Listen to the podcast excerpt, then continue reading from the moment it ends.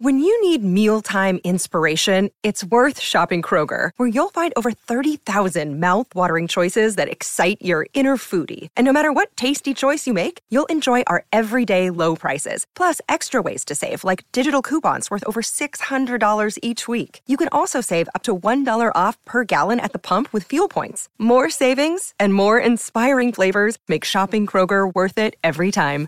Kroger, fresh for everyone. Fuel restrictions apply. Hi, and welcome back to Realistic Sustainability Educational Shorts. Sometimes you get an opportunity to do something you just can't quite pass up. And that's what happened to me this week when Rob Bogan from the Curated Culture decided he wanted to host a Q&A on sustainability and asked me to be, well, the A portion of that Q&A. Of course, there is zero chance that I can say no to that. First of all, I love the curated culture. Second of all, I love sustainability. So, that's what we did. We created a whole town hall Q&A for sustainability. Now, that whole town hall thing, that was like over an hour long. So what you're going to get here is heavily edited shorts over the next 7 weeks. Yep, we created a 7-part series with little clips from that town hall. I really did enjoy answering those questions for Rob. Later, you'll be able to see more on YouTube as those videos get released. So I hope you enjoy these as much as I did. Here is my sustainability Q&A town hall featuring Rob Bogan of the Curated Culture, part 6. So, bouncing back to the issues that COVID caused and how we should probably be a bit more mindful of our resources because you know, during the early onset, you had people going out in droves, buying up all the toilet paper, buying up all the paper towel, buying up every single resource that we had. It, it seems like our our food supply, our our resources supplies could all be dynamically enhanced if more people practice living sustainable. So why do you think more people don't care as much about sustainability as they should? There's a lot of different answers to that. And the reason why everybody rushed out is that fear of that system falling apart. Not being able to, in toilet paper was a big thing there, but it wasn't just toilet paper. You couldn't get certain foods and certain things because we still wanted to waste 40% of it. We hadn't figured out. So we wanted to hoard as much as we could because we knew we were going to waste a bunch of it instead of being very careful with what we had. But to go into your question, why don't people care? I think people care. I think when you say people, it's not person. So I have to keep that in mind. People as a group think much differently than a person. But I think if you pull each person out of that group and talk to them, at least with the basic understandings, they care. I have family members who say to this day, Oh, I care. I won't do anything to specifically hurt the planet, but I'm not changing my life. I'm 70, which is kind of a bad mindset because mm-hmm. I'm 45 and I have a 15 year old, a, a, you know, a 10 year old and a nine year old. There's a lot of other people who are going to want to use this planet after you're gone. People don't, they care, but they seem to not care because things like climate change are slow. Here we are recording this on the night of the 20 year anniversary of 9 11 that happened fast. Something happened. We all came together and went, oh, that happened. We responded. Climate change, there's data from the 60s. There's data in newspapers talking about our industries moving and it can change our climate as early as 1919. So, this slow crawl is why you get congressmen showing up with a snowball in their hand and saying, Global warming, I have snow. Our bad terminology there. That's why it went from global warming to climate change, even though it is a collection of energy in the term fit, because things move so slow.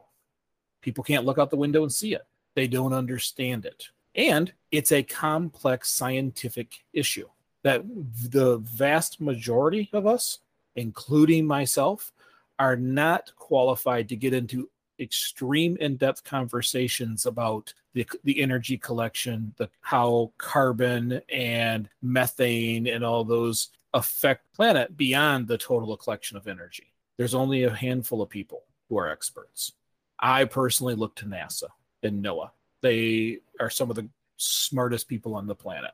There's other reasons why it seems like people don't care because we're in, entrenched in how we live our life. Unfortunately, at least in the United States, our life is absolutely built around our work. Our work is the first thing we do in life. Shouldn't be, but it is. So, how do you care about something that has been out there for 70 plus years that someone says is going to happen after you die or is starting to happen now, but is it really changing your life? When you've got kids to feed, you're working 14 hours this today. You have to get this job done, clean this house, pack those kids a, a bag for tomorrow because they're going to school. Our life is built around work. The economy has made it that way. There isn't usually one person staying home, everybody heads out. It's very, very challenging for us to have the time to go learn these other things because what time we have, we use how we choose to use it. And it's small. That extra living time where you get to actually live is very small. So that is very difficult for us to say, use that time for what we want to teach you because they have kids. They, they're going to use that time to teach them how to ride a bike. So it's not that people don't care. Our society and our culture designs a situation where they don't get the option to care, especially when that concept of caring could lead to them not having that job. That's the only thing worse than working all your life is not working at all and having nothing in our culture. So we have to get past that mindset. We have to understand that first. We can't criticize those who don't understand because of these things. This is a bigger problem. Plus, there's some gaps in our knowledge. We don't teach science at the level in the United States that the rest of the world does. We do not teach the scientific method as a way of thinking, it's just a chapter. You memorize it, you check the boxes. I got a B plus, and you move on to the next one. We do not in, integrate it into society as a thought process of a way of discovery. Children have it. Little children, it comes free of charge with little children. We tend to strip it out of them so that they will pass the test. Because if we don't, they're going to look at you and go, Why am I taking that test? They have that critical thinking thing that's going to say, This is silly. So we tend to strip it out of them, you know, which is unfortunate. They pass the standardized test, but they lose that critical thought. So in the United States, it's hard to talk about, hey, you can't clear that swamp to put the mall there. You will lose all the biodiversity, chase out all of the wildlife, and this area will become barren. What do they care? There's going to be a mall. They can go buy whatever they want in that mall. So a lot of this is cultural. A lot of this is how we design life in this country. And the last one is the most silly. And I've said it before in some of our conversations. Some people don't care because it's not what their team cares about. We live in a country that has two political parties. Every time someone throws an issue down on the table, they both scramble to their corners. It's never the same corner anymore. It used to be, but now they run to opposite corners on purpose, and everybody draws that line. And if that doesn't fall on your side of the line, you don't care. Matter of fact, you might even be violently against it without even having a base knowledge of it. When it comes to why people don't care, because you, know one of the things that you've said before is it's for survival of all species. It is. The planet has never been in danger. The earth will be here long after us. It is the ability for the life on this planet to live. And that has to matter on a large scale in a leadership scale. Athletes have to say it. Actors have to say it. Musicians have to say it and politicians have to say it. If they want to act like rock stars and be on TV all day, then they have to have that inside piece that tells them to do the right thing. Thank you so much for listening. If you've enjoyed this episode, please share it with a friend or post it on social media. If you'd like to do a little more for realistic sustainability, you can become a monthly sustainer for as little as 99 cents a month on our Anchor site, or you can find out more on greeningyourlife.org backslash podcast. If you don't want to do that, that's okay. Uh, one of the biggest things that you can do to help the show is leave us a five star review on your favorite podcast platform. That really does help way more than you think. Thank you so much again for listening, and we'll see you next week.